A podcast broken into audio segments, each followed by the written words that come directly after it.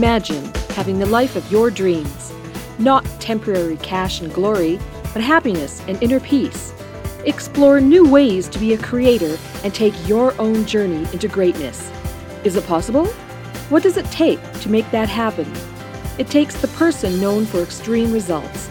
He's called the cage breaker and the ultimate catalyst. Coming back from the brink of death and now crushing it for himself and his clients, this is Your Ultimate Life podcast with Kellan Fluckiger. Hey there, and welcome to this episode of Your Ultimate Life. Episode 780. And I'm starting with a question What are you already doing? Now, remember, this is, uh, we're, we're going to tell stories here. And the story is the story of you. Okay, because yesterday we talked about the most powerful thing that you have to offer to the world. The most powerful thing you have to offer to the world is that combination of three things your existing skills, your natural gifts, and your life experience. That's the best any of us have. And it is from that place that the genius of Einstein or the wizardry of Edison or the thoughtfulness of Plato and others have come to us. So, what is the story of you? What is your, uh, you know, the cliche is to call it a superpower. Now, this podcast series, Your Ultimate Life, is about learning to find and use that superpower, if you will, or that special voice, that uniqueness, and then use it to serve. Because when we do that, it's more fun than anything else we can do. It's also more powerful and we can have the greatest reward. And that reward is both internal satisfaction and money. We can get paid for it and paid well. So let's explore how that works. We talked about those three things yesterday, and today is about your existing skills. Now, I don't know what your existing skills are, but you do.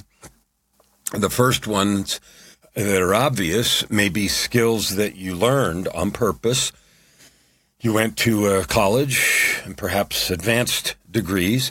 Maybe you went to a trade school or maybe you went to a performance academy. So obvious and existing skills could be maybe you're a doctor or an engineer or an architect or a beautician or maybe you already own a business and you're maybe you own a couple of restaurants or maybe you own a coaching business. Maybe you write books. Uh, maybe you create music or art. You have a set of existing skills. Sometimes those skills are kind of haphazard. Uh, some folks don't know. I, in fact, I would say most people don't really know what they want to be when they grow up. That's a joke, right? People say, even after 20 or 30 years in a career, I'm still trying to figure out what I want to be when I grow up.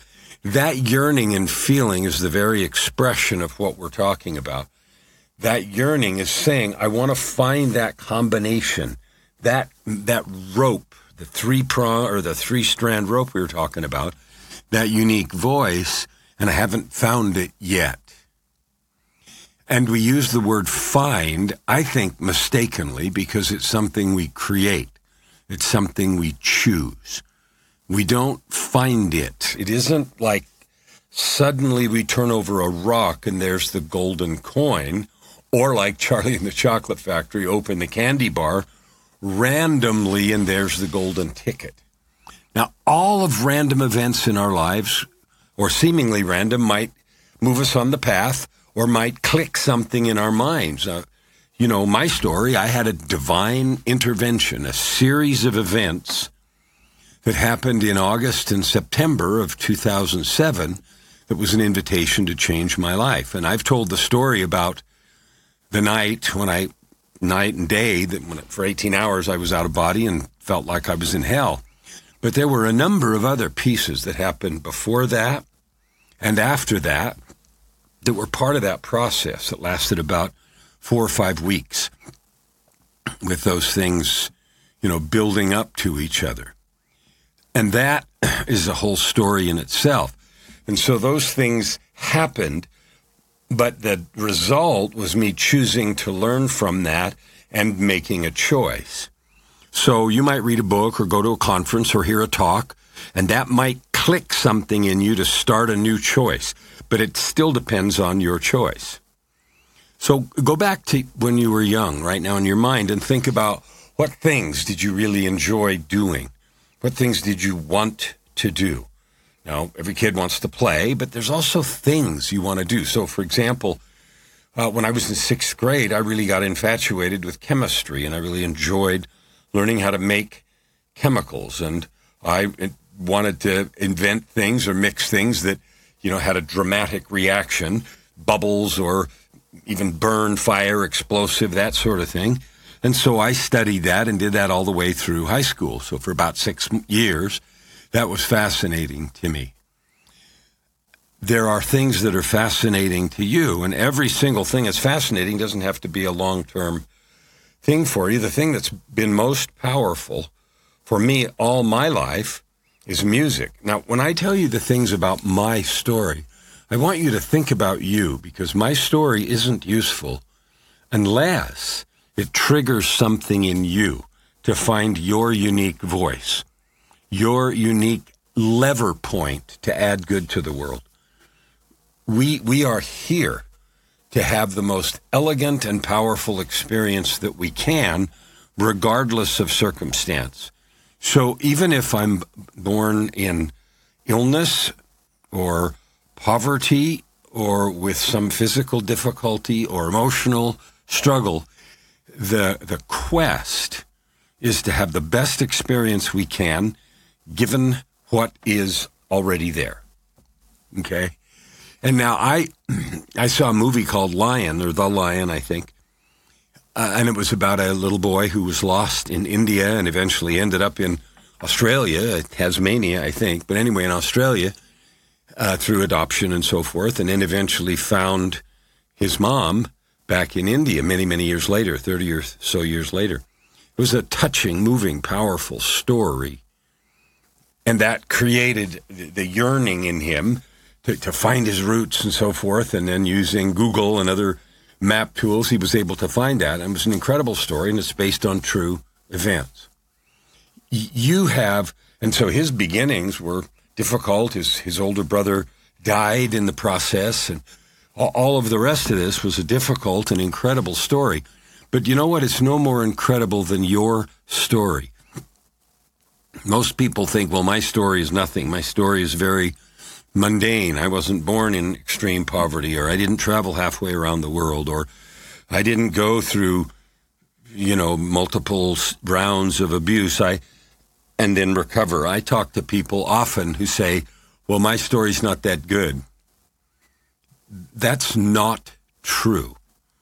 And if you want to have the most powerful story you can have, and when I use the word story, some people hear that as a, well, stories aren't true. No, stories are true because it is your story of life that drives everything you think and do. Your story is the thing that guides and directs every thought and every action. What you believe is possible, what you think is impossible, what you try, what you don't try, all that's driven by your story of possibility. Your powerful story, you have weak stories and powerful stories. Your most important story is those three things that we talked about. And this chapter is about your existing skills your existing skill. So you've had a, Uh, the easiest way to start is what have you been doing for work? Because our existing skills are often what we sell in the marketplace to make a living.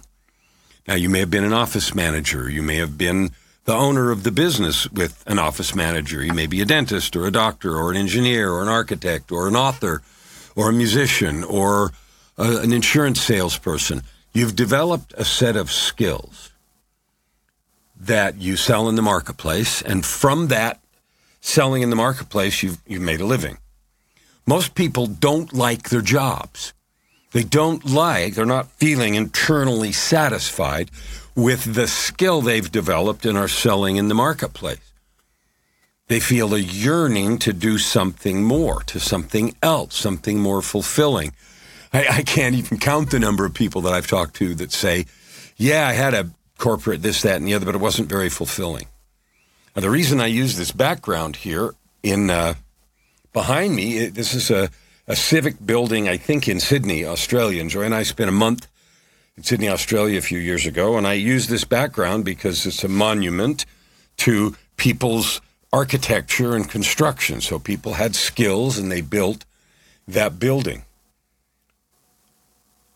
I want to contrast that with the people who painted the inside of cathedrals and other things in uh, in Europe.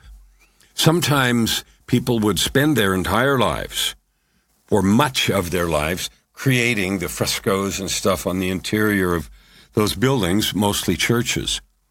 And that was their dedication. That's what they did day after day after day. And they wanted it to be perfect. And the stories of those masters are legendary. Now, I want you to think about what is the skill or skills you've been selling in the marketplace. I mowed lawns. I've taught piano. I've taught colleges at cla- uh, classes at college.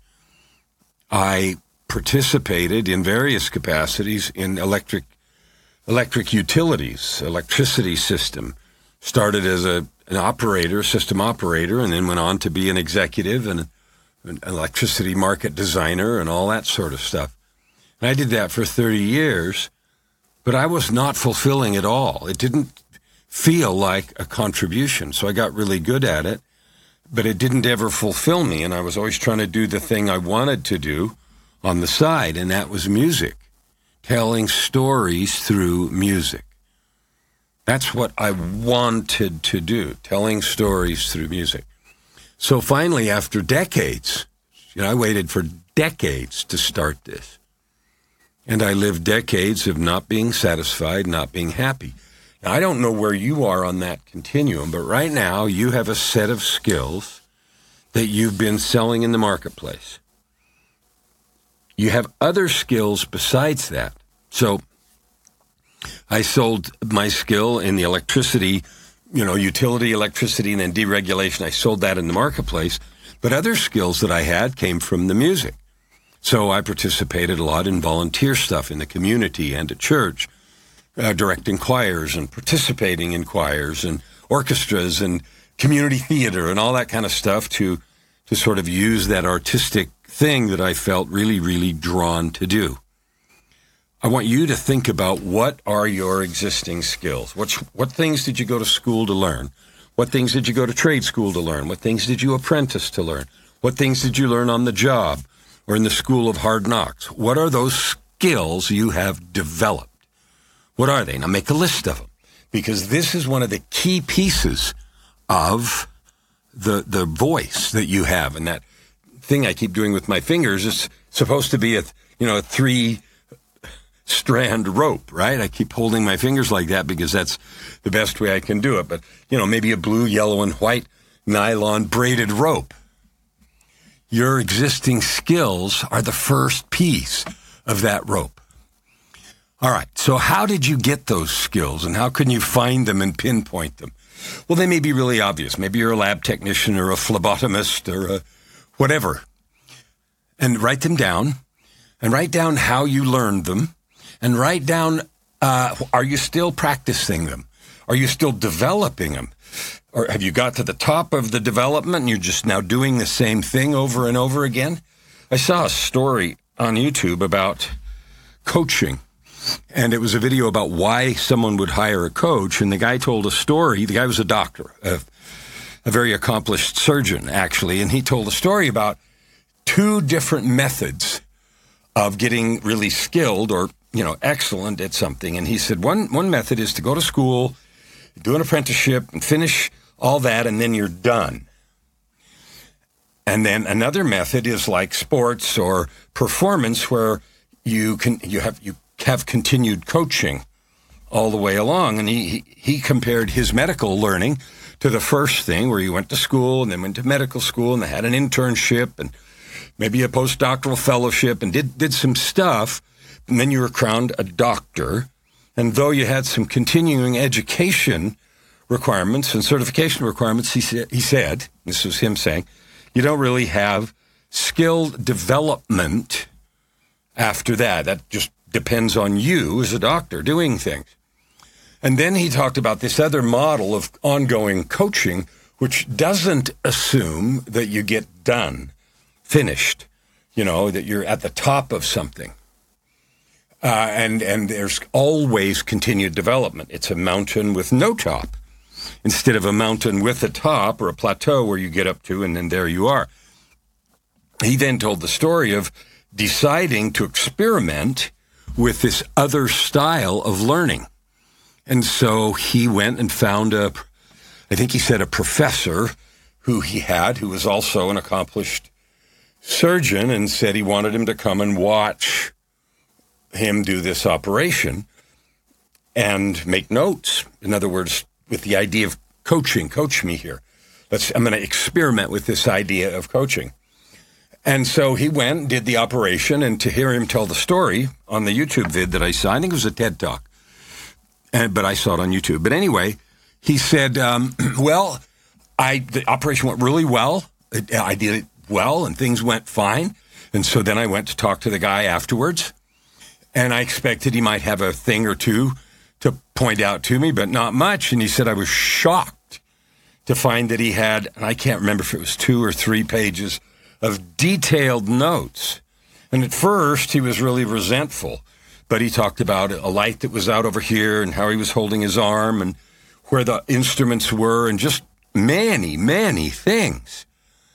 And so after he got over his shock, he said he took them to heart and he paid attention to all those things. And he said the, the you know, the problem rate, I don't know how they measure that, but problems after surgery. So the problem, his problem rate went way down. His speed and efficiency went way up. And he talked about a whole pile of improvements that he made. So that is still the continuation and development of your existing skills. And though you may adopt that method, get a coach. I believe that coaching is for everybody. I believe that if, if you want to get better and better at something, if you're happy where you're at and you're you're just absolutely satisfied, then you don't need to do that because you are satisfied. You are living at the pinnacle of your development, or you're happy with the the mountaintop you've reached, and that's fine. But if you want to get better at the skills, then his conclusion was that the coaching model is more successful than the go learn it, get certified plateau model. And I really enjoyed that talk. I'm saying all this because as you identify the skills that you have and sell in the marketplace, it includes everything that you've already learned and that you're still developing. So you have things maybe you went to college or trade school for, or maybe you practiced in the school of hard knocks. And here's the question. Are you still practicing those? They're the things that you're still practicing, your existing skills. So if you're a manager at a company or a, an executive and you have a leadership role, are you regularly enhancing your leadership ability? Those are all the things that I'm talking about. Now, here's two things. We develop and sharpen those skills so we can get paid. That's how we make money in the world, typically. So we make we get paid and we get promotions and get cash. But what I've noticed for my own life and for many is that in that model, satisfaction is optional. Satisfaction is optional. Like you picked a set of skills to learn, you picked a degree path in college or in trade school, or you picked an apprenticeship, and, and you went to learn them, and you got good at them and you're getting paid and hopefully if you keep sharpening them you get better and better and you get promoted or you get more clients or you build a bigger practice. And all those things are true and so you get paid more and more and maybe you even get famous in your niche you know your area. But satisfaction is still optional. That's talked about a lot in covey stephen covey's uh, seven habits of highly effective people he talked about people that are climbing the ladder and climbing the ladder and climbing the ladder as a representation of this growth. And then they get to the top and realize that the ladder has been against the wrong wall. And they get to the top and it's not happy. There's an old song, Is That All There Is? And it's about having all the success and money and notoriety that a person wants, and then asking, Is that all there is? Like you got there and it's not satisfying to your soul. So, what I'm talking about in these four, yesterday and or last time and this one and the next two, is how to have that ultimate life where you have purpose and you have prosperity and you have joy, just that deep satisfaction. And it is that three part rope. And that first part is that set of skills that you have developed and are still practicing and sharpening. And the reason satisfaction is optional when you only think about the skills you've developed is because it misses the other two pieces of the rope the natural gifts and your life experience. And it is only when we bring those that you really have your deepest satisfaction and create the most powerful story you can possibly have, which is more money, more fun, and more impact in the world. It's funny as we get older. I mean, I interview a lot of people for this podcast. This is a solo episode, but I've interviewed many, many, many people. I mean, we're at episode 780 today. And so I've interviewed several hundred people over the years and learned about them and their stories and their growth. And without exception, people that express complete satisfaction in their lives have used all three of these pieces of the rope. So here's the point of this episode. I want you to have a catalog of your existing skills. What are the skills that you sell in the marketplace?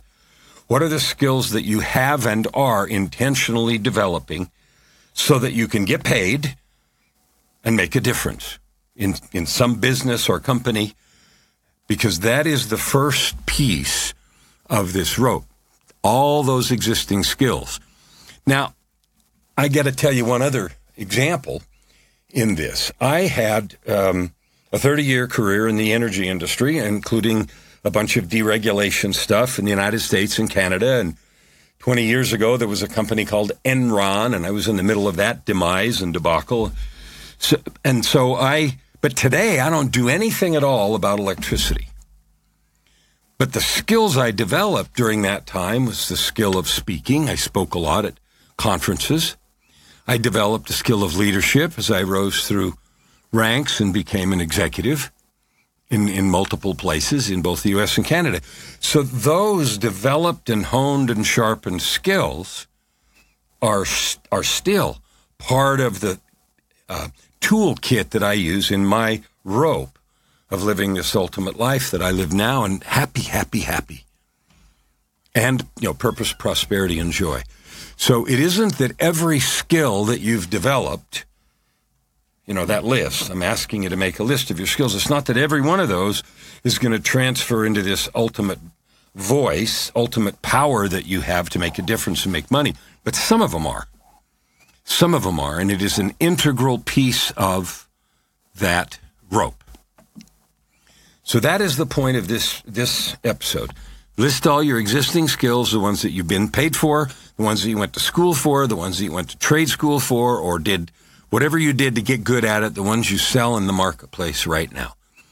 That's the point of this episode. So get them listed and explore in your own mind which ones of those skills really feel good to you and which ones are just things that you know how to do that you get paid for that you kind of think, you know, I'd like not to do this. I have a client right now who has many skills and as we talk and do our coaching sessions, aiming at this very same thing we're talking about, he says all the time, Well, I know how to do this, but I don't like that very much. Well, I know how to do this really well. I've gotten really good, but that isn't a lot of fun. When I have to do that a lot, I get bored, I get frustrated. That's what you need to identify. Which of the existing skills that you've already developed are fun for you, are enjoyable, you could do over and over and over again. That's really important. So for me, one of the things I love to do is speak. I love to interact with people also. I like to listen to their stories and see who they are and help them see, you know, what else they could be. So I like to speak. I like to write music. I like to write books. Those are things that I, skills that I've developed that I love doing. And there are lots of other skills that I've developed that aren't fun, that I can do but don't enjoy. So create that list of skills that you've developed and then mark the ones that you really enjoy doing that you could do over and over again forever because they're so much fun to do. That's it for this episode on what are you already doing, especially the things you're already amazing at doing, right? What are those things and which ones do you love the most? Now, next episode, we're going to talk about your natural gifts and draw a huge distinction between the things you've gone and perfected and the natural gifts that you have, because that's the second piece of the rope. And we're going to build this rope, this braided rope, which is the context or the power behind your unique voice over this, uh, the last one and this one in the next two episodes to help you understand how to make the most money, have the most fun, and have the biggest impact in the world as you create your ultimate life. Open your heart and this time around. Thank you for listening to today's episode. We hope that you take it deeply into your heart and decide for yourself how you can create anything you desire. If you like what you heard, please subscribe to this podcast and share it with your friends. As always, we'd love to hear your feedback and topic suggestions. Until tomorrow, this is Your Ultimate Life with host Kellan Fluckiger.